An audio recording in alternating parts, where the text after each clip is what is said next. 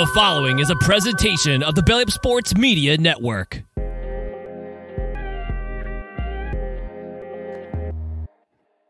The gold hat is back home. The Sooners take down the Texas Longhorns. We're going to talk about that and more here on the Sooner or Later Sports Show. I'm your host, Jay. Thank y'all for pulling up here on the YouTube channel and listening wherever podcasts are downloaded and listened to while you're here. Please like, subscribe, rate, review, give us five stars. You don't think we deserve it? Give us five anyway and gift it. So, on today's episode of the Sooner Later Sports Show, we got some guests on. And man, we're to have a blast because I'm to be 100% honest with all of you. We're to go in on the Texas Longhorns, as well as talk about just how good our Sooners played and how well and what this trajectory is for Oklahoma going forward. We'll break down some of the injuries and some up, you know, breaking news, as well as the Sooners moved up to number five in the AP poll. God, that's what we've been needing to hear. But at the same time, I'm also a little nervous about that. So let's bring on the guest. Let's dive into it. We got Coop. We got Sam Mayes, the man himself from the sellout crowd. What's going on, gentlemen? What's up, guys? Oh. Sam, I'm I'm so happy to have you here, man. Uh, we've been efforting this for a little while, and what what what better day than today to introduce you to the crowd and to have you come on and just chat it up with us.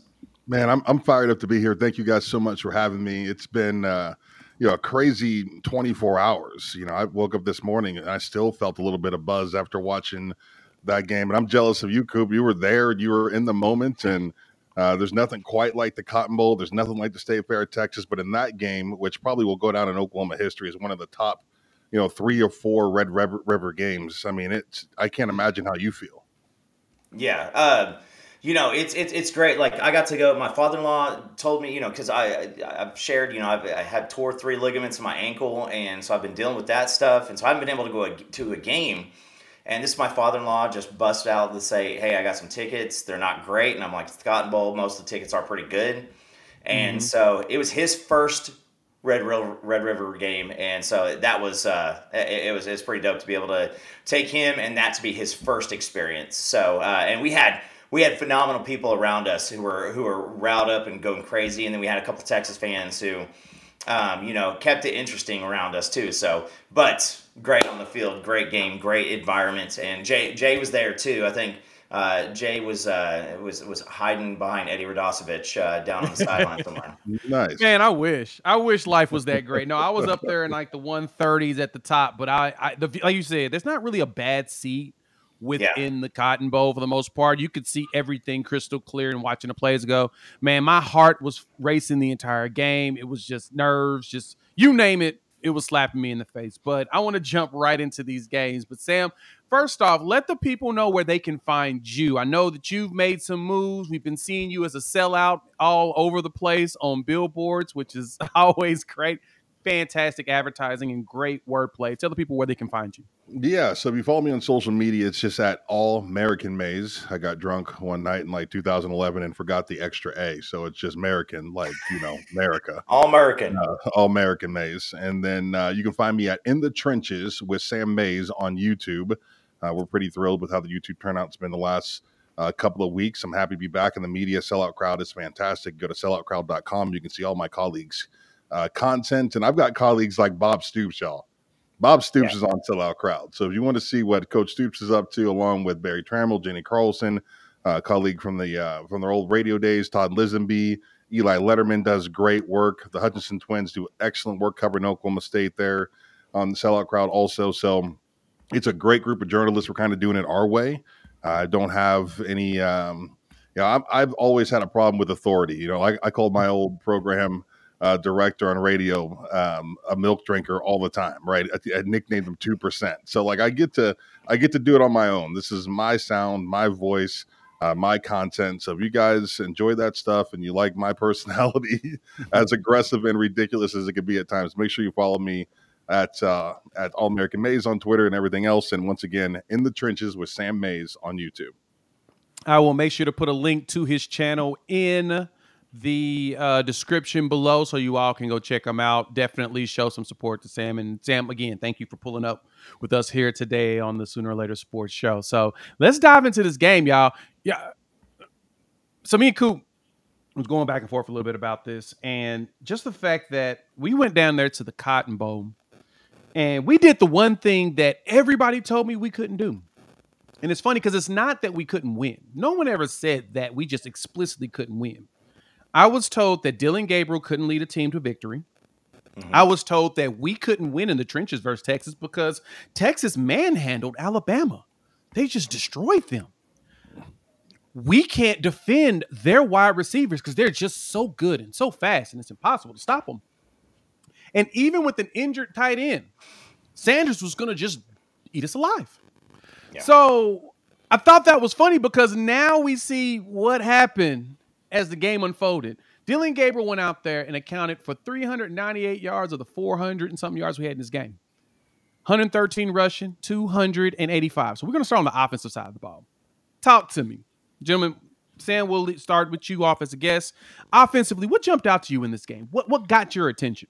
First, let me tell you this. Did you see my prediction from yesterday? I didn't. Okay, so I got up yesterday morning, called my dad, who was an All American nose guard at West Point, and I told him that I was struggling with my pick here. Right, we've been rolling around this game for an entire week. Who's going to do what? How's this going to go? You know, can Oklahoma stand up against the mighty Longhorns who beat Alabama and Tuscaloosa? So my pick was 31 28 Sooners. And in my pick, I put Oklahoma would have two turnovers. And when the dust settled, Dillon Gabriel will leave being the best player on the field. That's what my prediction was today. So when I tell you, as that game unfolded, I wasn't really surprised. I really wasn't, right? Uh, offensively, I think DG, what people don't realize that we can go back to talk about the Spencer Rattler, Caleb Williams relationship, right? Rattler comes into that season with Caleb Williams behind him. What happened to Spencer? He fell apart. The pressure of having Caleb Williams behind him was too much for Spencer Rattler, and you saw it from game one as Caleb would pace up and down the sidelines. And look, Caleb, I'll be honest with you, he trolled Spencer into getting that on social media, all kinds of things. The way Caleb Williams just reacted as the backup did not help Spencer Rattler have success. Come to 2023, here comes Jackson Arnold, who is built like someone's grown ass dad, has got a cannon for an arm, can run the football extremely well, is physically ready to play big time college football right now. Dillon Gabriel goes into the spring with this young man right behind him, nipping at his heels. What's Gabriel do? He rises to the occasion. He had a great spring, had a great summer. He led his football team, and here he is this season, 2023, more polished than he's ever been. His short game is great. Mid range game, which was non existent a year ago, is one of the best in the country. He's throwing great deep balls. And now we get to see how athletic this kid truly is, as he was the leading rusher in this game. Dillon Gabriel is a star. And I've been saying it for three weeks now, but no one's trying to hear it. That kid is going to be a Heisman finalist this year. I can't believe it. Here we are again with the University of Oklahoma with a kid that is going to show up and be one of the nation's top quarterbacks. It's like they find these guys in cabbage patches somewhere. Like, how do they keep doing it? But here the conveyor belt. I was blown away by him. I was blown away by Dillon Gabriel's performance yesterday. Yeah, we got a conveyor belt of them. You know, we just you know, in the back factory. Actually, in Coop's basement, I think he's actually got them where he starts assembling or whatnot. That's how he makes extra money on the side or whatnot. That's Coop, I, Coop, offensively, man, what jumped out to you in this game? What what what's something that a, a nugget or something that really got your attention about the way this, this team performed? Um, I mean, again, we saw Texas their defense, right? It was it was this offense was I, I basically um, a, a, glorified NFL offense. Um, you know, just between and listen, Texas is a very good team. They, we did not find out that Texas was a fraud. We this game was more about Oklahoma and what we learned about Oklahoma, not what we learned about Texas. Texas is a great team. Texas is, I mean, they, Ja'Tavion Sanders, if you've been watching Brock Bowers, to say that Ja'Tavion Sanders is the second best tight end in the in the NFL draft, you know, this coming next year, that's no knock on Ja'Tavion Sanders. That's because Brock Bowers is that dude. Uh, he is the next one, and um, Georgia uses him like so. And so Ja'Tavion Sanders, uh, Worthy, um, A.D. Mitchell, all these guys, these these great these great talents. Um, we heard that the defense of Texas was really the strength of their football team. And how's Oklahoma going to hold up the running game? How are we going to do that? My prediction was we just need 135 yards rushing. That is your bare minimum of what you need to win. What we learned here is Oklahoma is no longer that Lincoln Riley, Texas Tech North finesse offensive line team with the, the GT counter. It, it's no longer that. This is a team who has you guys know sam this is our, our tradition here on unfair sports is with the every time you hear competitive depth you take a drink.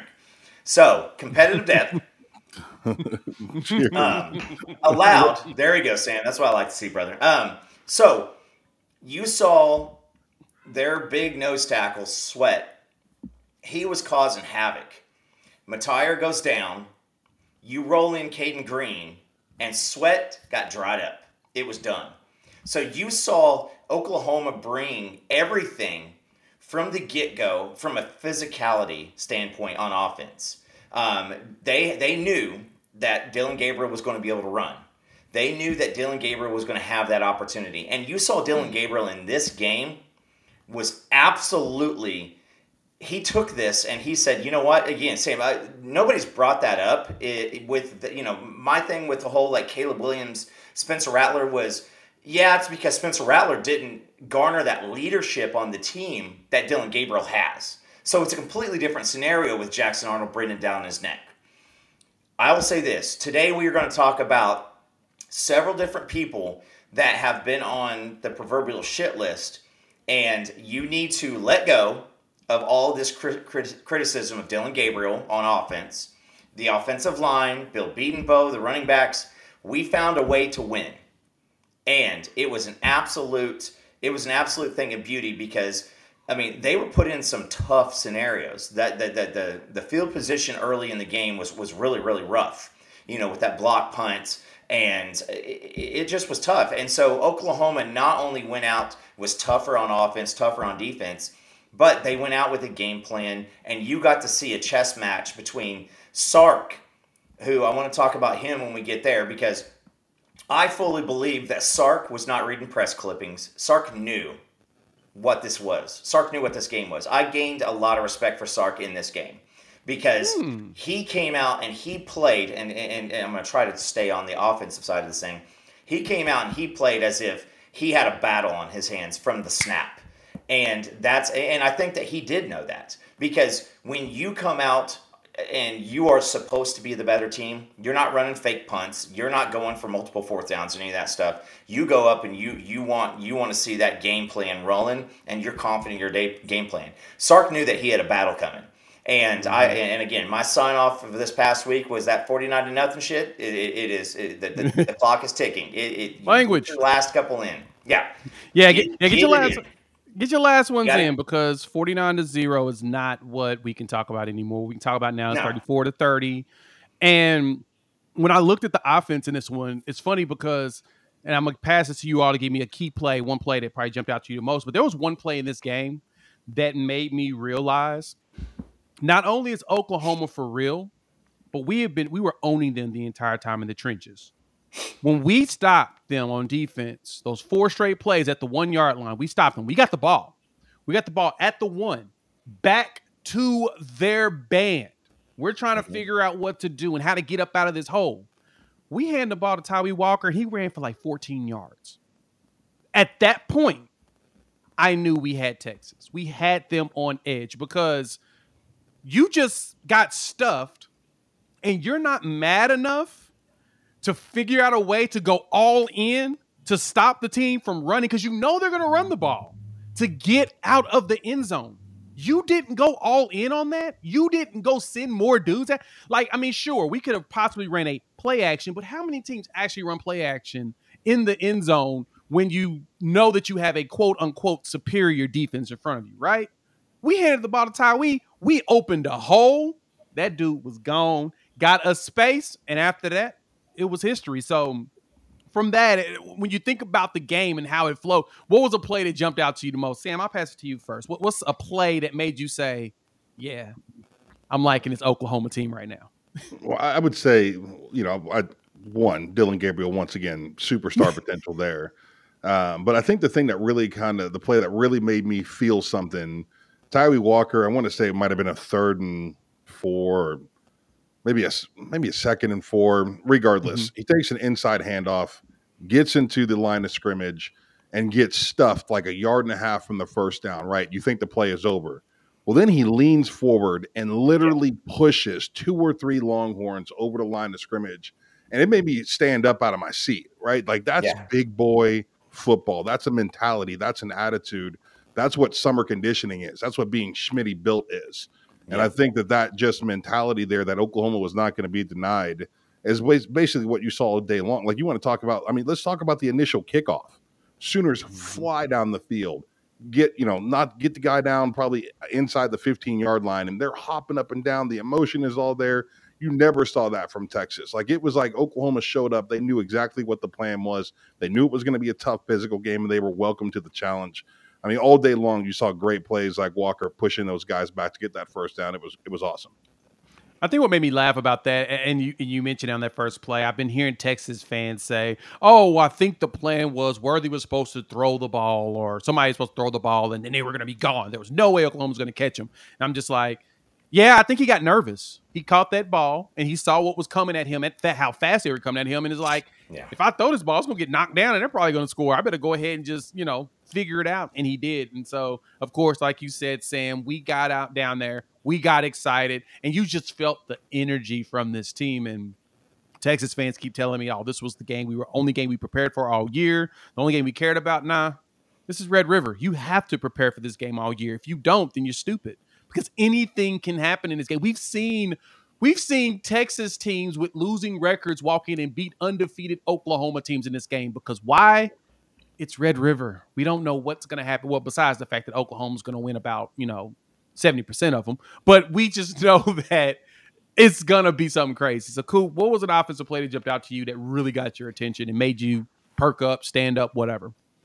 I'm going to go with uh, something similar to what Sam said. And it was another guy who we have completely written off as unathletic, no longer the same guy, no place on this team, and just really ain't it. And that's uh, Austin Stogner. There were multiple t- times. Austin Stogner, the past two games, we finally needed him, and he's been there. But he had another one to where he catches the ball, and the ball, I mean, with good tackling, he's two yards short. But he got he got stacked up, and then he decides that he is going to roll off and continue to fight. And he so he catches the ball, and he's got this swarm, and he is just he reminds me of any movie where you see like the big guy catch the you know catch the flea flicker and he's just running with dudes on his mm-hmm. back like Billy Bob from uh, from uh, what you call it way back when. And so but he he rolls over and he just plows them down. But I still think the greatest offensive play of the game and Sam I'm gonna I'm gonna touch you in your feels right here. Did you see Walter Rouse on the final touchdown pass? He is got two Texas defensive linemen, one in each hand, and he is just holding him off. Just holding him off. Also, you had Caden Green plowing somebody eh, sweat back into the end zone. So right then and there, you you saw the, the, the final play of the game was OU handling Texas in the trenches OU with Lebby runs that motion with Nick Anderson. He lines up on the right side of the line. He comes across. They pass him off for the last play of the game. Now all of a sudden, Texas isn't reacting; they're thinking, and then all of a sudden, we have a touchdown. So, it, it, again, whether you go first play of the game, last play of the game, whatever it is, it, it was about OU just going, "Hey, we're, we're taking the fight to you," because Sam, with your prediction and props to your pops, is uh, you got to look at it is is Dillon Gabriel had the chance. He has one chance in Red River, one chance, and that's what he throws out there. We have heard so many different variations of this. You know, what what is your Red River moment? This this is going to be in highlight films. It's going to be around for a very very long time. And now Dillon is is uh, you know probably got his tickets pretty sewn up. I don't know if he wins and I, you know, again, to say is Dillon Gabriel the best player in college football, I, I have trouble saying that. But is Dillon Gabriel going to represent the University of Oklahoma again in New York? Most likely. I, I, I yeah. got to think he's now the third the third leading odds between Penix and Caleb Williams. and it You makes sense. Go ahead, Sam. You know, I'm, I'm glad, Coop, that you pointed out the battle between Sarkisian and Venables. You know, as much as we want to hate on Texas, and look, I, I've got PT. Texas is the only school that I did not beat when I was at Oklahoma State. I've got PTSD every time I see Vince Young's face on television. So I legitimately have a real hatred uh, for the University of Texas. But let's let's talk about this game, like real talk. Those are two good football teams, right? Two very well coached uh, football teams, and I, I think Coop nailed it in the beginning of this. You know, both showed a tremendous amount of respect for each other. Sarkisian showed up to win that game, and he was not messing around at all. He was going to pull out every single stop that he could. He was going to do everything in his power to find a way to get an advantage. Advantage, and Venables was doing the same thing. Uh, and look, sometimes Sark won, and sometimes uh, BV won. Right? This was a back and forth fourth matchup. But the thing you've got to understand here is both teams executed their coaches' plays very, very well. Right? This was a well executed football game. We're still talking about you know being relatively early in, in the season. Kids are still out there making mistakes. They don't practice nearly as hard or as long as they used to. You know, 20 years ago, I had three days. 20 years ago, I Yeah. bet you I took another 700 or 800 live snaps in the fall before the season got started than these kids do today. So it takes a minute, right? It takes a minute to get them up to speed. But what you saw in this game was a couple of teams that looked like they were in, you know, better than midseason form. And I, I just loved it. I thought it was high level execution across the board. And when it came down to it, you know, it did it did end with about who's tougher, right? Who's badder, who's meaner, who's more physical. That was 100% what got this done for Oklahoma. But man, that was a very good game, and it allows me to look at an AP and Oklahoma in the top five and be excited about it for the first time in mm-hmm. a decade. We've seen Oklahoma ranked number one in the last 10 years, number two in the last 10 years, three in the last 10 years. But every single time somebody had some shit to say about it, right? Well, this is You're BS right. because they've got no defense, or this is BS because they can't stop anybody, or it doesn't, you know, all that happened every Herbstreit did an entire hour special, I feel like, on why Oklahoma isn't a national championship contender at one point. This team shows up in your top five in the AP this week. No one's saying anything about it. I promise you. I promise you. That defense is the real deal. They got a Heisman Trophy candidate quarterback. They got a stable of, of running backs. They got three or four receivers that are excellent route runners and catch the ball extremely well.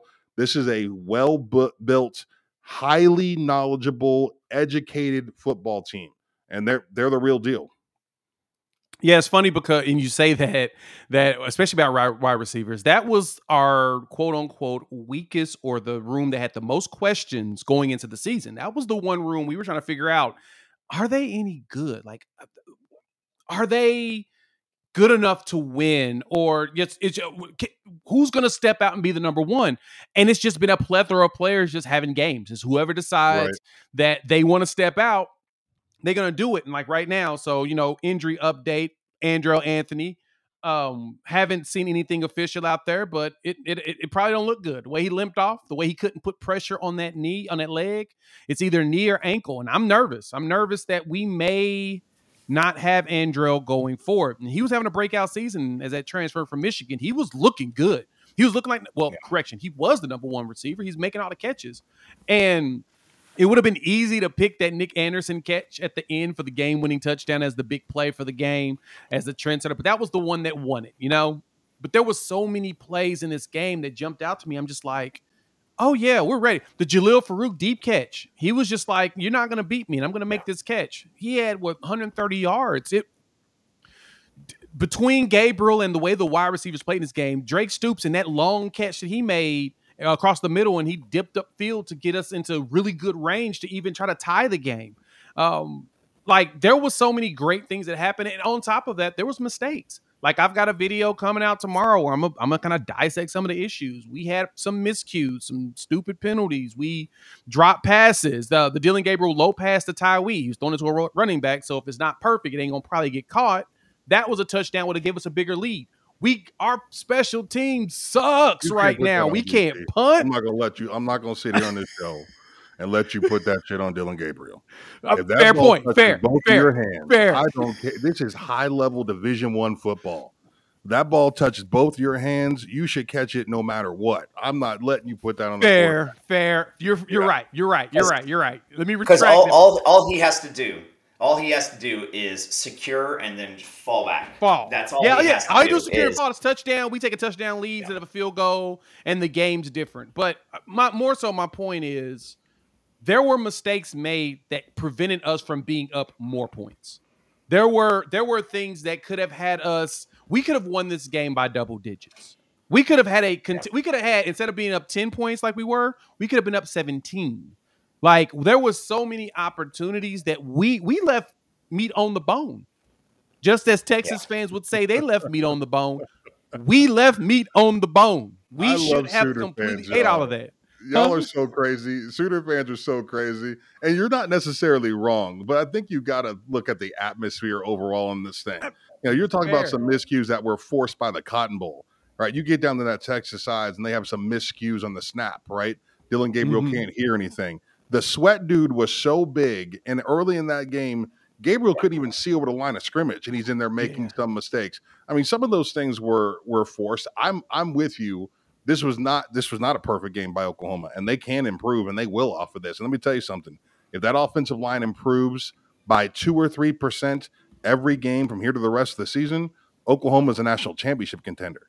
But they've got to get better up front on the offensive line. Yeah. They got to figure out a way to do that. No question. There there was some meat left on the bone, but you've got to respect the magnitude of the situation in front of you. And sometimes that can be overwhelming to to a, t- a football team, no doubt. Oh yeah, and there's a lot of players Yeah. that never played in the Cotton Bowl, so you know, and some we got a lot of transfers, and that leads us great right into the defensive side of the ball. But before we do that, thank you all for pulling up. We see you in the comments section, man. We've got like almost 225 people in here. We're not ignoring you. Thank you. Drop your questions. We're gonna go do a Q and A at the end. Uh, I'm gonna start tagging stuff so it's a go through. But before should we can go time. into the questions, please wipe your feet when you walk into this house. Hit that like button. If you're new to the channel, subscribe. Wipe your feet. Y'all know the rules around here. We need to make sure that uh feet are clean as we continue to this conversation. So let's jump at and look at that. The number started jumping too as soon as I said wipe your feet. I love y'all. hey Jay, I, I I do want to point out something that Brian brings up. It, it was a super super crucial play. Is that bad snap? Dillon goes back. He has Oh my the God. ball to get that ball roll out. Now I mean smart. that's a lot of luck. That's a lot of luck because that ball bounces straight up. You see these things happen all the time. If he just falls on the ball, that's a bad situation. But Correct. dude gets up, Yeah. rolls, gets it past the line of scrimmage, knows everything. And Yeah. if anything tells you about Dillon Gabriel and the difference between a polished seasoned quarterback, he, he probably avoided some stuff like that where a Jackson Arnold may have just fallen on the ball or Oh, yeah, dude. try to run. That's an old man's play, no question. Yeah. You know, I, I watched the Yeah. ball go back, and like you, everybody seizes up in that moment. I'm sure you guys were in the stands, and I was doing it at home. But to watch him get outside that hash mark and then throw that ball not only to the sidelines, but somewhere near a receiver, like it was literally Yeah. the perfect play for the situation. That's one of those moments where you talk about miscues, but he salvaged what could have been a catastrophic moment because look, after, uh, the one thing that we definitely need to mention here is Oklahoma special teams. A little bit, a little bit weird. Hey, some of those Hey, things, right? I don't think it's weird. I just think it's bad. yeah, and so I think that once Texas started getting that, you know, imagine if he doesn't do that, and he just and like Coop said, he just falls on that ball. What's going to happen next in that punt? Right? What's going to happen blocked. there? Texas is eh, going to pin their earbacks, and they might go get that one, and it changes the entire course of the football game. It's little moments like, like we always want to talk about the you know the touchdown passes or the great runs or any of those, but it's moments like that that w- win you football games, right? Yeah, Yeah. it's it's it's the hidden yardage is what you see. It, it is is Right. the things that don't show up on stat sheets, and so which makes a great transition to that defense because Jay, I know you want to go there. Yeah, yeah, we got to move into the defense or whatnot. You know, like I said, wipe y'all feet. Y'all doing a great job on that. We appreciate the y'all pulling up. So let's talk about the defense. And there's a there's a defensive play that jumped out to me. And uh, shout out to my boy Ty Hayes over around the table sports. You know, he does fantastic content. He had a um, he did the recap for the game, and one thing that jumped out to him was similar to me. So Texas was doing their favorite, I think it's like a bubble screen play, I guess you could say. You know, fake the handoff. He turns around, he's going to throw it. Jonah Laulu recognized that play immediately, and started following and getting in the passing lane of where it's supposed to go. So if Quinn was going to throw it to that running back or uh, the wide receiver, whoever's over, I think it's actually the running back, he's going to have to lob it. And of course, you know, if you lob it against this Oklahoma defense, dude's going to get hit right in the throat and he's probably going to drop the pass, right? So Quinn didn't want to set his guy up. So Ethan Downs yanked him down, got the sack, right? The first thing Ethan does is jumps up, gets right on Quinn Ewers, and starts to taunt him. You see Bothroyd and Ford snatch Downs up and yank him back. Like, no, no, no, we ain't doing that. This game's not over yet.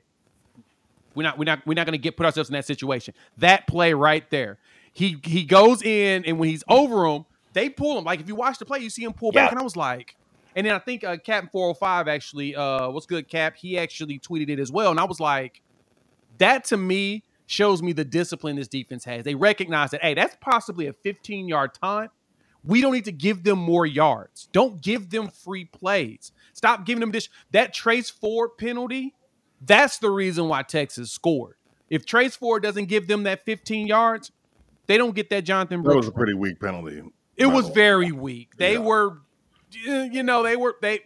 I guess trying to control the situation in the area, but at the same time, it's Big Twelve refs. So I've lost my, uh I lost my uh, respect for them anyway. So Sam, anything on defense really jumped out to you, and you can expand on the defense as well from there too. Yeah, no, I, I think across the board, you know, just looking at that defense so far this season, and the reason why I was so confident coming into this game is it's not necessarily about the individual, right? I mean, you, you got to give a nod to Danny Stutsman, and he is. I think he has a tremendous understanding of that defense. When they line up, you go back and watch 10 years of film Oklahoma defensively. What were they doing pre snap? Everybody's looking around, everybody's pointing fingers, everybody's asking Yeah. questions. What do we do? What do we do? Now, those dudes know what they're doing and they know how to execute. And so that's been 100% the tip of the spear for that Oklahoma defense. But the thing that stuck out the most to me is Ethan Downs across the board. And I've, I've got a weird story to tell you about because what this so much reminded me of was Kevin Williams in 2002. Hmm. We're going to play Nebraska for the first time. And for those who don't remember Kevin Williams, this year, 2002, he was a 13th pick in the first round. Who was Kevin Williams before the Nebraska game? Nobody. He was six foot five, 295 pounds. He was a good football player, but he was blockable, right? Somebody that I could block as a sophomore. Felt very comfortable blocking him in practice. He was not a threat to me. Something happened the week of that Nebraska game. K Dub gets in that game. He's got three sacks, like three tackles for a loss, and he literally looked like a feral animal for four quarters of football. And I'm watching Ethan Downs yesterday, and that's what it reminded me of. It's like, holy crap, something has clicked, right? He has figured it out.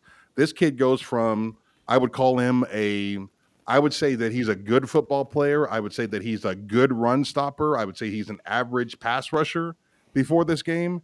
And then I watched four quarters of him terrorize the Texas offensive line, who is not bad. Four quarters of him abusing running backs in the secondary, like the audacity that they would send him back after that dude. He crushed some tailbacks coming off the edge. They tried to start, they tried to get help. Like they all of a sudden, Texas is in the situation. We're on the sidelines. They're like, who is 40? Where did he come from? What do we do with him? And they're scrambling, trying to find ways to get their tackles help to block Ethan Downs, who has not impressed me in his pass rush all season long. So I don't know what it was. I don't know what got to him. But let me tell you something. If that boy continues on this streak, we go from Ethan Downs being a relatively unknown college football player to working himself into a first round conversation. That's how good his performance was on Saturday. He was exceptional across the board. I'm looking at him, and let me tell you something that also that's great in this game. How about the conditions, the weather conditions? That played a huge factor in this for both teams because now Ethan Yeah. Downs and his 280 pound body, he could have played another quarter because it was cool, right? So those dudes just played at this intense level the entire game. He was magnificent. Every single play Ethan Downs was in the game, he hurt somebody. He was violent every single snap. He, to me, is the MVP of the whole thing. Oh man, I love that because that I was thinking about Ethan Downs. Uh, besides that play with him, I was like, man, he got two sacks. He got credit for two sacks in this game and a tackle for a loss. And it's like, we've been asking questions to if Ethan Downs should start or if we should go ahead and put the freshman PJ Adebawore True. in. True or not. Yeah. You know what I'm saying? We've been hearing that a lot. Absolutely. Are Mason Thomas, is he healthy? Let's put him in instead. Ethan has earned the right now to be there and be the main guy rotating in. You are so right, Sam. That to me is huge for him, not only in his draft stock, I mean, confidence. He should feel great about himself the way he was abusing a really good Texas offensive line Yeah, man. Well- Those guys can play. on paper. Well paid. Well paid Yeah, down there. yeah. Well paid. And he looked like it when we played against him. The trenches was ours. Cool. What jumped out to you on the defensive side? What play got your attention? All right, so I said we're going to be doing this. Uh, it is apology hour. When I saw Ethan Downs, kind of like David Ugwoegbu on the preseason All Big 12, I, I said it here, I said it on Jason's show, I said it everywhere I needed to say it. Like, this guy may not even play very much. But Sam, you got it right. It- something happened. I don't know. Somebody kicked his dog, somebody made fun of his mama, somebody did something because he also there was one play to where and, and, and I can't remember. It was one of the times that Quinn scatter, uh, scrambled out and uh, man I wanted I, I want to say it was Pearson or Bowen came up and he was right there too. It was a scramble play but Downs was there again. It was a it, we had him in the backfield. He escaped you know from seven yards deep and then we ended up getting him with like a two yard loss on, on a scramble. And he got up on that one and i think somebody mentioned it too but he he got up and he started to kind of look down and that was before the big sack. But sam said 100% um, this was this was a team game. And i'm going to point out a play that you will not see on the stat sheet. It was in the sequence where texas has first and goal from the one. When you saw that sequence, go back and watch it and see how many guys gave up their life for the play, not for the glory of it. Um, on the second on the second play, second down from the one, Dasan, okay, so they run out Byron Murphy and Sweat, right? These are two 330, 340 pound guys, and they run them guys out there. Dasan McCullough Sam, you're. I mean, you go back and watch this play because this will bring this put a smile on your face because Sweat is right there, up on the line of scrimmage. Dasan McCullough realizes that if he blows up that block, it opens up up Murphy. somebody else. Yeah. yeah, and, and so he just. I mean, he took one step forward and he drilled the absolute crap out of him, which blew him back. Running back takes the takes the angle, and three guys are there it was just nuts. And then you have Billy Bowman on the fourth down play.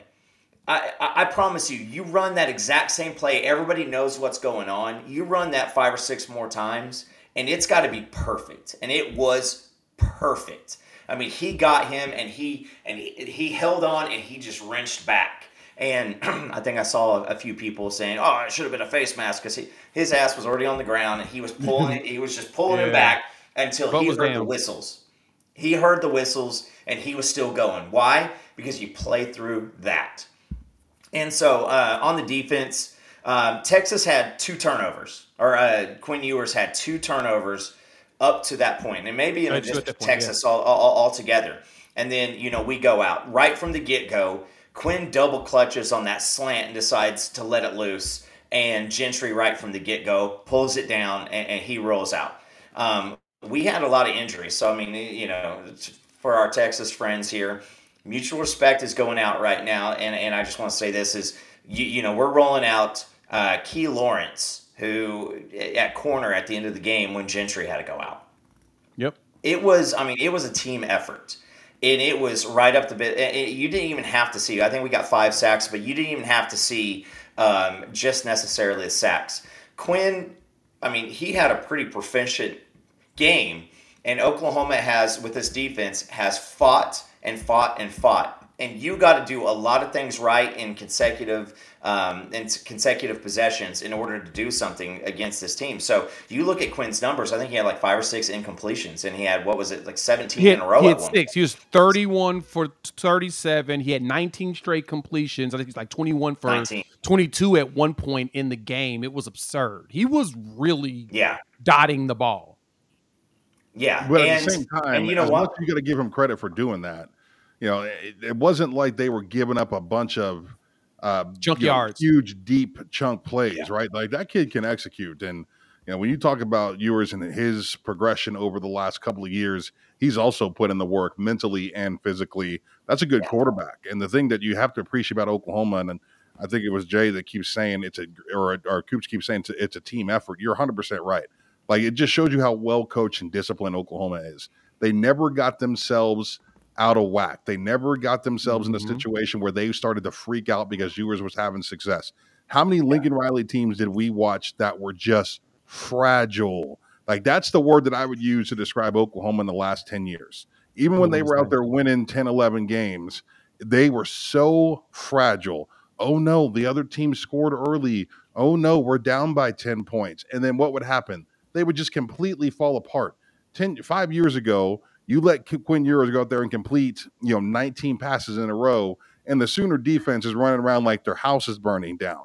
No Those dudes line up, they went to mm. work, great coverage, sure tacklers, multiple guys to the ball each and every time. And then how about this? Every single person on that team, turnover is on the brain.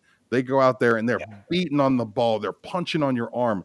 Do you know how hard it is? Imagine if I just followed y'all around for an hour and just repeatedly punched you in the bicep every time you had a football in your hand. Like that stuff is a process, right? It takes time. And they just really beat on those kids for the entire game. They're so well coached, they're so disciplined. This is one of the best Oklahoma football teams I've seen in the last 20 years. I agree with that. Exactly. It makes me think about the 2000 team, and I keep referencing that, and I'm I keep trying to tell everybody it's no coincidence on the jump from last year to this year, like it was from 99 to 2000. There's a lot of similarities, and I mean the biggest one is Brent Venables being defensive coordinator year one and then year two. You you notice, and him as head coach, he's being more involved with the defense. The big thing that jumped out to me too on this is just how meticulously prepared they have been on both sides of the ball that Gentry Williams interception is funny because Kirk Herbstreit was saying on the broadcast, you could see that Quinn kind of double clutched it a couple times. He double clutched it and then he just went ahead. He was hesitant, then he went ahead and threw it.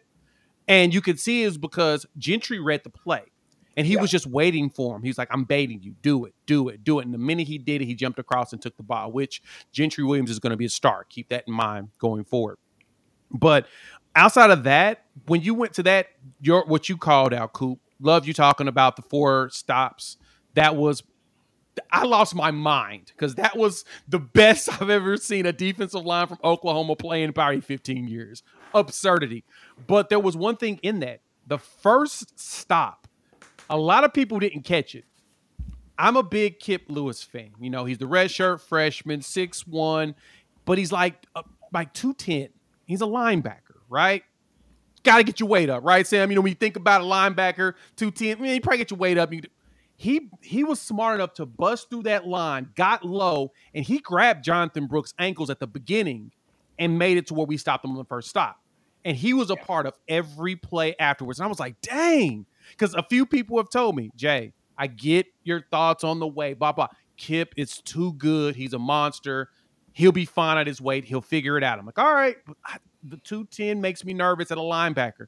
Nah, he shut me up. That was one of those. I grabbed my paper, wrote it down. Yep, Kip Lewis shut Jay up for talking about his weight because he was out there putting his weight on those Right. offensive linemen and making plays. You can't beat that. And then McCullum. McCullum's my favorite transfer we got. I watched him at Indiana and watched his ability to get around those really, really big Big Ten offensive linemen. If there's anything the Big Ten has, it's huge offensive line. They may be slow, but they're all huge. And McCullough growing, his ability to get around him or push him down, I was like, okay, I think he's gonna do something here. Like you said, Coop, he ran straight into Murphy, pushed him into sweat, and literally Jonathan Brooks, like, I have nowhere to go. Stop. it. Yeah. I give me more of that, please. Please give me more. of that. Brent Venables' meticulous preparation for these games is what's getting this defense together. And my goodness, the sky's the limit if they keep this up. All they got to do is You know- keep executing and let attrition not take us out. You said start talking about goal line stands, and when I at the end of the season, I promise you that moment in this game will be one of the greatest moments of the 2023-24 college football season. Period. Agreed. Uh, it, it just doesn't happen, right? And to the point that I would tell you in my career, there was one goal line stand that we did not have success in. One, and I'll never forget it. And it happened in that Cotton Bowl in a bowl game against Eli Manning and Ole Miss, and I I'm still to this day when I think about it haunted that we didn't get the ball in the end zone. It literally is the will to get the job done. And in that moment, I, if you would have asked me after that goal line stand, is Oklahoma going to win this game? I would have said absolutely yes, because Texas didn't have the will to get it in. Like your whole the whole offense has an advantage. Why? We know the snap count. I get to move before you move period. Mm-hmm. And so in those situations when the ball is on the goal line, it's so difficult to stop it because the offensive line gets to go first. And so when I can take my power step before you move your body, there's no way that you should stop me. My coach told me as a kid, you should never lose those battles, period. And I never did, except for that one single time. Right. And so to do it four times in a row is outrageous, especially with an offensive line like Texas has. Like that just tells you want to talk about guts you want to talk about toughness, you want to talk about the will to win. That's what this team is made of, right there. That's who they are. And if I was BV, I would show them that every pregame before every single game. That would just be on a loop before I yeah. took the field for the rest of the season. Like, remember this moment, right? Remember this stand. Remember when we said we would not be taken. It was fantastic. It was awesome. It, I would put a video, right? Like that's like a made mm-hmm. for, it's like a movie. Yeah. No, yeah, it's a good point. I would have a video. Uh, I'd have TVs throughout the facility with that on loop that says "Do it again," and then show it, do it again, and then just keep showing it over, just like you said. Because yeah, that's the thing that if this team can keep that mentality, like I said, sky's the limit. Yeah, and and and you also have, I mean this year you've already got. I mean, the stat shows up when I was rewatching the game that uh, you know OU leads the nation in interceptions, right? And so um, you saw film study with Gentry Williams. He, you know, that's the second play of the offensive play of the game. I mean, that it was it was right from the get go. He knew what was coming.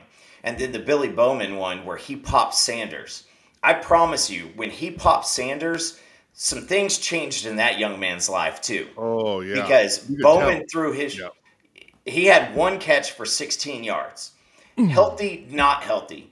We Oklahoma's defense has made absolute nobodies look like offensive stars, all Americans. How many times have we played a nobody and they're like, you know, that team's probably going to be pretty good this year. So I'd be surprised if they don't, you know, like the, the first year that when we barely beat Tulane and we're like, that team's probably going to, you know, go to a big bowl game and they won one more game the rest of the season. But this one, this was crazy because you get Ja'Tavion.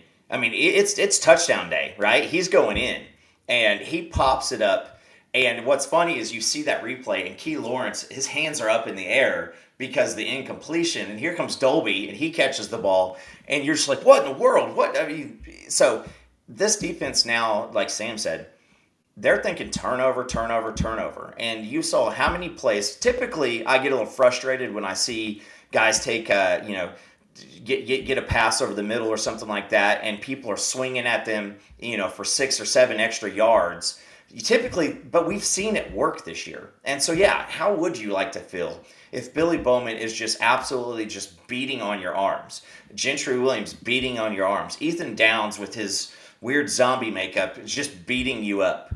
And eventually, you've got to flinch or prep for that. And you're not thinking about juking. You're not thinking about X button. You're not thinking about any of that. You're thinking just hold on to the ball. And so, right. you, you know, when you look at this defense, this is a good offensive team in Texas. If they miss some opportunities, oh, you miss some opportunities, so we'll call that a wash. Quinn Ewers and frightening. Um, I'm going to point out your your stuff because Quinn Ewers may not have the strongest arm. I'm not going to go as far as Teddy Lehman said and say that he just doesn't have an NFL arm because there's a lot of guys in the NFL don't have NFL arms. Um, there's a lot of guys out there who know how to do it. Right? We saw Drew Brees just float balls into the right you know area for years we saw Peyton Manning win a Super Bowl, and that guy couldn't throw a screen pass with any zip on it. Like it, it, it, it, sometimes you just have to be smarter. But I, I, promise you this is the OU defense showed up to play Texas's offense, which has shown up when they played Alabama last year, they played Alabama this year. Their offense took it to a next gear, took it to yeah. another level, and they went after it. Texas did get theirs, and they had a lot of really, really great plays, and a lot of those guys are going to be playing on Sundays.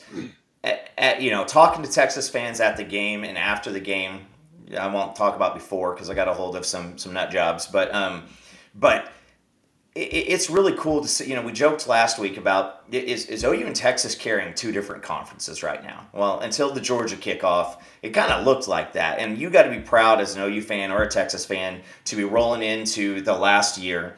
Yormark's not there, Sankey is. And there was a little bit of unison in that. I didn't see any fighting. I didn't see anything. There was a mutual respect this this year, and yeah. it was a really really cool thing to do. Um, and, and you saw a lot of injuries. This was a tough game. This was a, a hard hitting game. And so for anybody to look at it and go, yeah, but are, are they really SEC ready? I mean, both of these teams are SEC ready. Yeah, we're both set to to make it to the SEC right now, and you know, just just quite frankly, with our ability to play and be physical, that's what's most important. The SEC games are typically one in the trenches, and SEC usually has the biggest lines. The, they have usually the best technique, and granted, we went out there and did what we did to Texas like we I mean, it's it's a tradition as old as the game itself. Us owning Texas in the trenches. That's just kind of what we do. And so that's that's the beauty of how we play, but kind of want to piggyback back. So, Sam, I had a question for you on this one. We had to make an adjustment. McKay Mettauer went down. It appears to be um, possibly not serious, but we'll, we'll see what the uh, the diagnosis is on him. I'm waiting for BV's presser. I think it'll be tomorrow, and we'll be able to find out exactly what's going on with Tower. But they brought in freshman Cayden Green. So Cayden's from the Kansas City area. One of his teammates, we're still quote unquote recruiting in Williams Nwaneri, but Cayden um, stepped in there and he showed out. He looked the part. He looked like a guy that needs to start. When you look at the line and you see a young player come in, what, what what do you look for for them to be able to perform or make you feel like you're comfortable with them going forward? Well, the first thing you got to acknowledge is Bill Bedenbaugh is one of the best offensive line coaches in the country, and he's proved it year after year after year. Fair. I think the thing that what where they've got caught up in the last probably three or four years is just the recruiting situation, right? Like we're, we're t- it's amazing what's happened to high school football across the country. And I think I'm going to do a podcast uh, here in the next couple of weeks about just offensive line play in general because there's a drought right in the country. I'm talking across the board. How many NFL teams right now do you watch every Sunday that don't have good offensive lines? I would say there are more NFL teams that don't have lines than there are NFL teams that good have have good offensive lines. It it's is true. a struggle to find these kids, and it's a struggle to find them in a position where they've got a knowledge you know, from the time they're 15, 16, 17 years old to play physical football, right? I go to high school games around the state, and what am I watching? I'm watching offensive linemen in two point stances, run blocking. I'm watching offensive linemen who have never put their hands in the ground and fired off the football. I'm watching teams throw the ball 60, 70 times in a high school game. There no longer is an education of just how to just kick someone's ass, which is what offensive line play is in general. It's playing football in a phone booth, especially in the interior. So when you get a, a freshman come in in the interior and across the line of scrimmage is a 360 pound nose guard, right? In my brain, I'm thinking this boy's get ready to die. And what we saw was the complete opposite, right? He absolutely had the knowledge. He knew exactly what he was doing. He didn't miss any assignments. And the support from this tackle and the center next to him to go out there and play as physical of a game as you want to. That's what you want for your guards. Your guards are goons, right? They're like the enforcers on hockey teams. It's not pretty, it's not sexy, they're not great athletes, they're just mm-hmm. nasty. These are the guys you want first off the bus. These are the guys that are most likely going to hit you in the face first. That's what the guard position is in the college game. And for to see Green come in there and watch him play the way he did in that atmosphere with that noise, dealing with every little bit of thing that's going around him, to play as well as he did as a freshman, that's a huge, huge, huge deal. That's your starting guard for the next three years at the University of Oklahoma going into the SEC. Y'all are talking about being SEC ready. I would have told you prior to the season, I didn't think Oklahoma or Texas was going to be there. But after watching this game, I would tell you that the Sooners are definitely on track to get themselves into a SEC conversation and compete right off the bat. Are they going to win titles in the first three years in the SEC? Who knows? But I'll tell you that they will be in the conversation if they continue to do the portal like they have here in the last year, and if they continue to to get kids up to speed like Green was for this mm-hmm. game. That's what you want to see for sure. I think Bedenbaugh is the key here, y'all. You want to talk about national titles? You want to talk about one this season? It's up to Bill Bedenbaugh and that offensive line to continue to grow. They've got to match the efforts of that defense. The second that Lebby can go out there and say, okay, cool, it's third quarter, we've got a seven point lead. I want to run 13 plays here, right? This is what great football teams are able to do. I want to run 13 plays on this drive. And he's going to sit out there and call 10 runs when he can do that on command, that's when this team will be able to pick their pick the W's. That's when this team will be able to look at a semifinal game and think we've got an opportunity to win this thing. They've got to complement that defense as much as possible. Green going in there and playing as well as he did is a huge deal for Oklahoma, no question. Yeah, and, that, that's exactly right. And, and the question here was mentioned up a minute ago that wasn't he intended to come in at tackle? Yes, he's a left tackle. Uh, he's going to be a tackle. It'll be him and um, Sexton and, and, and Sexton. Uh, it'd be him and Sexton would probably be your bookends with Taylor rotating in. But the good thing about it, and uh, Coach Dent, Marcus Dent, um, he he dropped in this about how much of a magician Coach B is.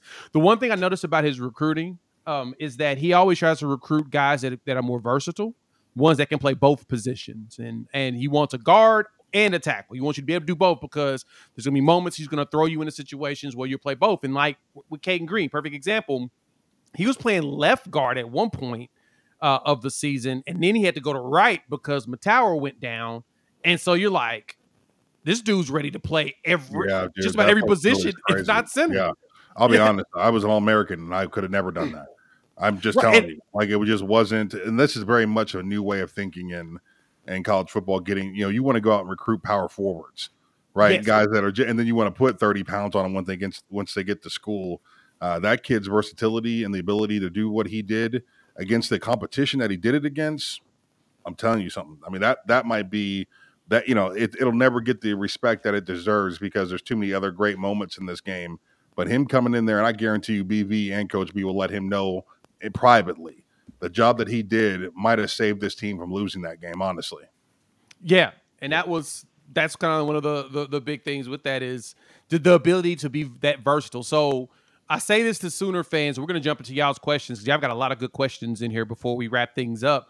But um, that was if you look at the players that Bedenbaugh is recruiting, he's not recruiting your traditional elite five star offensive lineman and that's your reason. He's looking for guys that are moldable. Tyler Guyton was not a highly recruited player.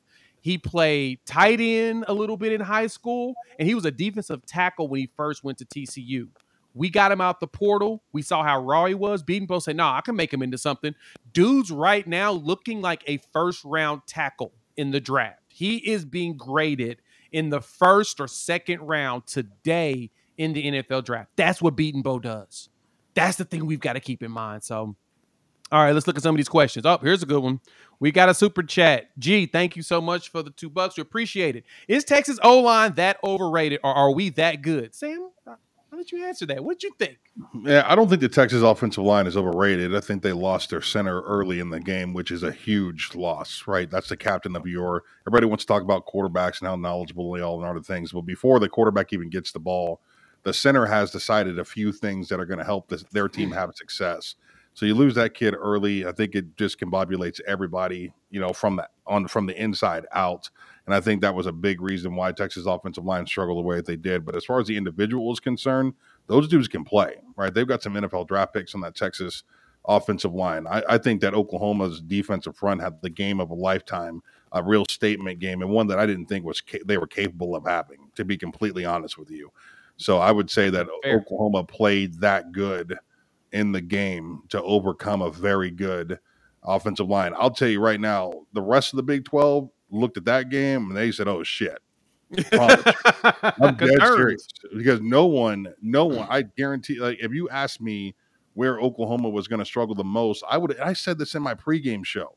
Like I, I call them gold nutted studs. There's not one kid on that defensive line that I look at from Oklahoma that I'm going to write home about. Not one of them. Yeah. I would have not have taken the time as a player to look at the scout report and think, oh, this kid is going to be worth my time today. They look like guys that were well coached and they do their damn jobs, and you got to respect them for that. But none of them just right. wowed me as far as playmaking ability. Well, what happened from the time they got on the bus from the hotel to get to the Cotton Bowl? I don't know what it was, but all of a sudden, it looked like they had three or four draft picks on that defensive line. Uh, you know, a quarter into that game, it was crazy. I mean, they they absolutely put foot to ass for four quarters and were the catalyst on why the Oklahoma defense was able to play the way they did. So yeah, and and and my boy Frightening Truth, he's a Texas fan. He always comes to support the show. Got nothing but love for him. But yeah, I I I'm 100 percent stick to the statement I said. OU, and you can ask any Texas fans. That's basically what most Texas analysts, Texas uh, hardcore fans have said. The difference between why Oklahoma has beat Texas so much from the year 2000 all the way up is that OU has owned them in the trenches. We have recruiting for you all. That has been a struggle. Sark is changing that, which I give him props for. But at the same time, I'm just going to say we we we we a tradition like the game as old as the game itself. Uh, Mike, this is a good one. Does anyone mention how BV is coaching at a high level with his wife going through all the cancer stuff? I, no one's really talked about that. Like that man, that man's focused. you gotta yeah. be because I know that that's a tough, that's a tough thing to go through. Matt props look, to BV for that. Yeah, and, you got to look at sports traditionally. I mean, just look in our lifetime alone 9 11, um, you know, everything with. Um, everything with uh, you know racial equality and everything sometimes sports is the the outlet and it is the thing that allows you to really focus on something and get away from what's going in go, going on in life because when you look at every single saturday there's a stadium full of people who are going through stuff and um, you know o- OU showed out and uh, first game of the season you know put a good effort out there to pink out the stadium uh, for Brent's wife I mean, he this this university means everything to him. This is his heart, and this is his family. And now he has a hundred some odd you know children that he wants to invest in. And so I promise you now, if the the man that Brent Venables is, it, it takes a special. I mean, Sam, back me up on this one. It takes a special woman in all of our lives to allow us to, you know, endure us in most situations, but allow us and be supportive enough to do these things, right? Uh, what's going on in the background? You guys hear most of the time. My kids are running around like psychos, and my wife's taking care of them, so I can sit here and talk about football with uh, other guys. Um, but Brent goes out there, he recruits, he's doing that stuff, and she helps. You know, I, I promise you, if you when this is all said and done, I, if you ask Brent, he's going to say that she was encouraging me just as much as the other way around. Oh yeah, and I would believe he is, and he yeah. is doing a job and it, it's a culture right now because uh, um, let's see here. Lester brought up the question. If you want to search that one up, Jay, about Quinn Ewers having the uh, the mentalist come in to help him.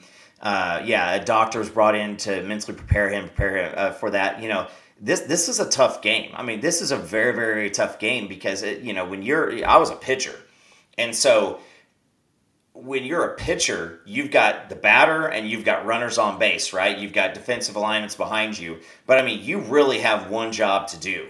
And then until the ball's hit. Well, then, you know, as a quarterback, you've got the play call, you've got adjustments, you got to look over the sideline, and everything's changing. So the mentality of that is is, is super super tough. I mean, it, it just really is. And I, I try to be a quarterback, and I wasn't never going to do it. It wasn't going to happen. I wasn't smart enough. I wasn't wise enough. But I mean, this is a big thing mental health in sports, and you know, the mentalist job. There's a lot of people who are making a lot of money doing this nowadays because of it. And so, I, I mean, I got to think that if someone got brought in to help uh, Ewers stay mentally prepared, that guy could have crumbled like a cheap folding chair right from the get go. Second play of the game, but he didn't. He stuck in there. He took his licks and he stayed in. And uh, you know that you've seen Go look at go what's going on in Denver right now. That is a shit show of an organization. Uh, Russell Wilson just fumbled the ball away to let the Jets, with uh, you know, with Wilson at quarterback, beat them, and now they're one and four. I don't know what's yeah. going on, but I think they need a mentalist because there's something going on. So, you know, if that's what it takes, and if and if and if Sark has that type of commitment, I mean, that as a Texas fan, I mean that's what you want, right? Do whatever you can, and I got to give props to Quinn to you know to say like, yeah, yeah, come on. In. Do you see, you know, Spencer Rattler being like, yeah, yeah, listen, coach, I'll, I'll go talk to a mentalist to make sure that I'm game ready. I, you know, I don't think that happens. Yeah, it's very rare. Sam, you think this is uh, game of the year so far? Oh yeah, for sure. I mean, the Cotton Bowl, the State Fair, of Texas, two great teams, great tradition, uh, unbelievable football game. You know, I, I was talking to a buddy of mine earlier today. It doesn't matter what the jerseys said, right? You could have put them in one team in purple and one team in green, and I would have left that game going, "Oh my God, that's one of the best games I've watched in in five, ten years." I mean, it was it gave you every single bit of emotion uh, great plays, physical plays, hard hits, great passes, electric execution, uh, great coaching um, from both sidelines. I mean, it was yeah. it was the perfect game. It was everything that we could hope for. Uh, uh, cool. What you think? Game of the year? Yeah, um, because you know, and Blake just brings up a question, kind of something I was going to go with. The gamesmanship that was going on, and they said it um, again. I just watched the replay as soon as I got back in town but there was a, a little, people are calling out BV for sign stealing. Again, bring up baseball. Is if you do not have a system in place to prevent that, I mean, that's on you. Bro, so if, cheat, if, you're not trying.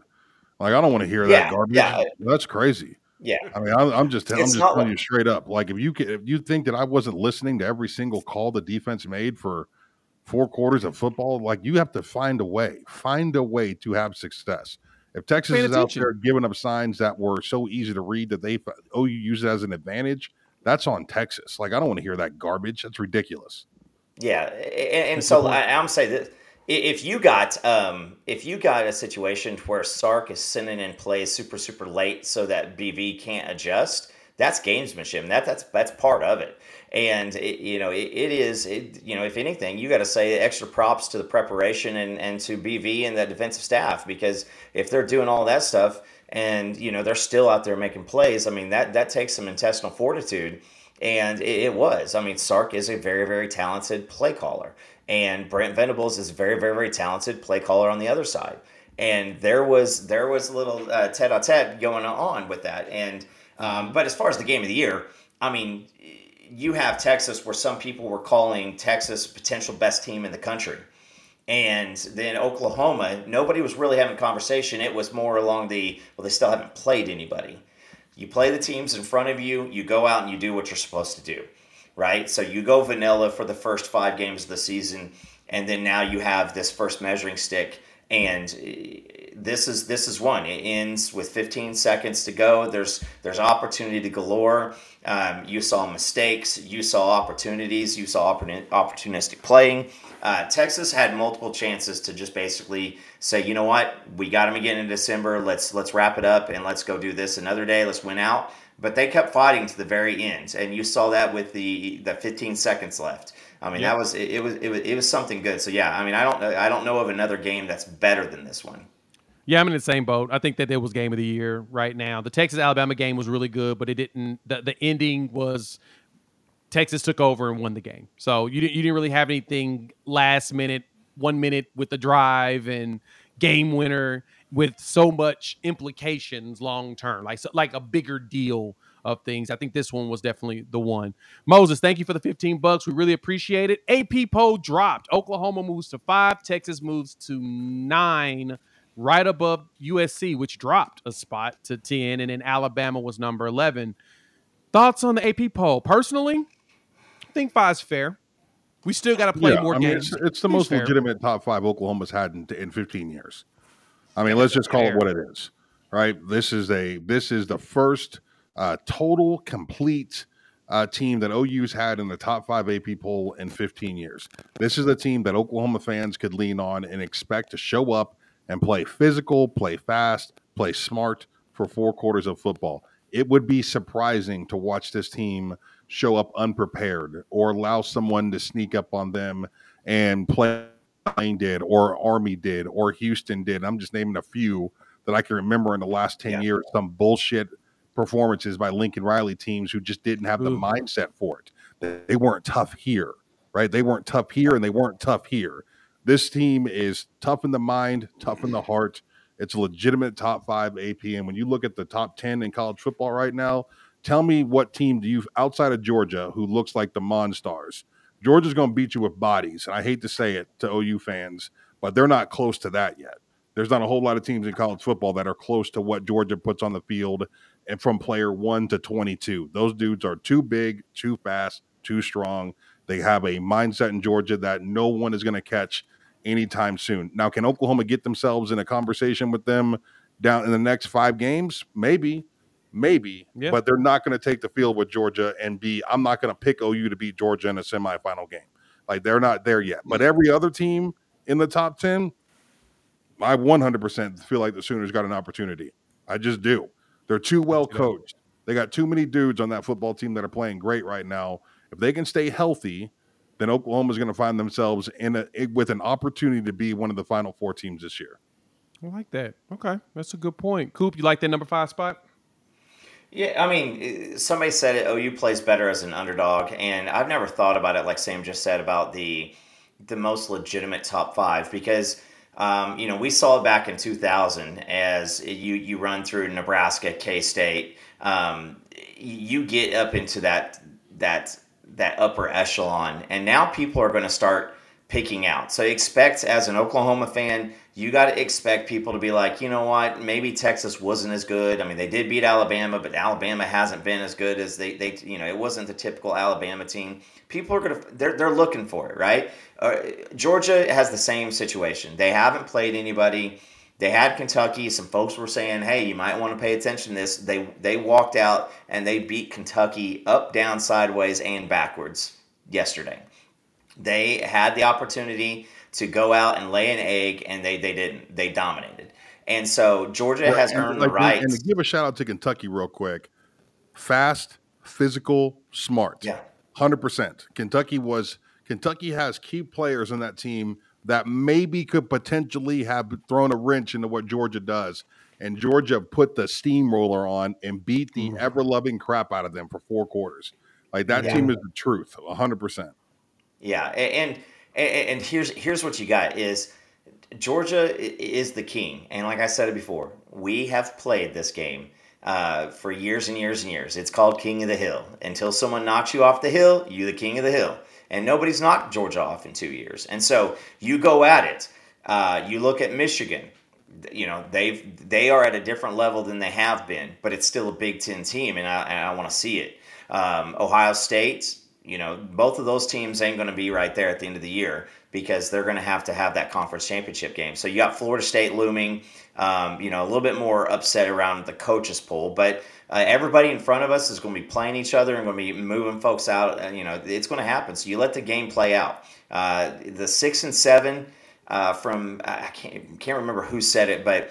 They, that coaching staff has continued every single day to let them know hey last year we were six and seven. Last year we were six and seven.